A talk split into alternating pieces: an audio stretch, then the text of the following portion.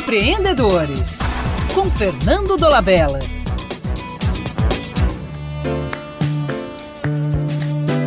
Um grande amigo me disse: Adorei a nossa conversa de ontem. Eu respondi: Mas eu fiquei calado todo o tempo.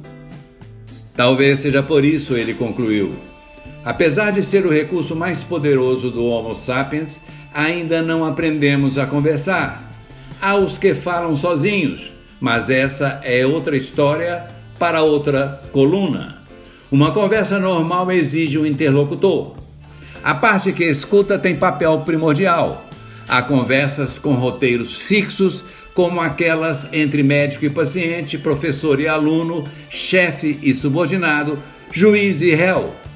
Eu me refiro àquelas conversas entre amigos, familiares e empreendedores que exigem bons ouvintes. Sobre a sabedoria do orador, se tem em outra coluna o escritor irlandês Jonathan Swift, que, indignado com a insensibilidade dos intelectuais e nobres do seu tempo, apontou os erros crassos de quem fala, mas esqueceu-se de falar sobre quem ouve. Uma tarefa que exige sabedoria e paciência, qualidades que os meus ouvintes esbanjam. Somos melhores ouvintes quando estimulamos quem fala no entanto, não basta prestar atenção e menear a cabeça. O ouvinte deve expressar acolhimento ao que diz o orador, algo que não significa concordância, mas atesta a importância do diálogo. O ambiente é fundamental.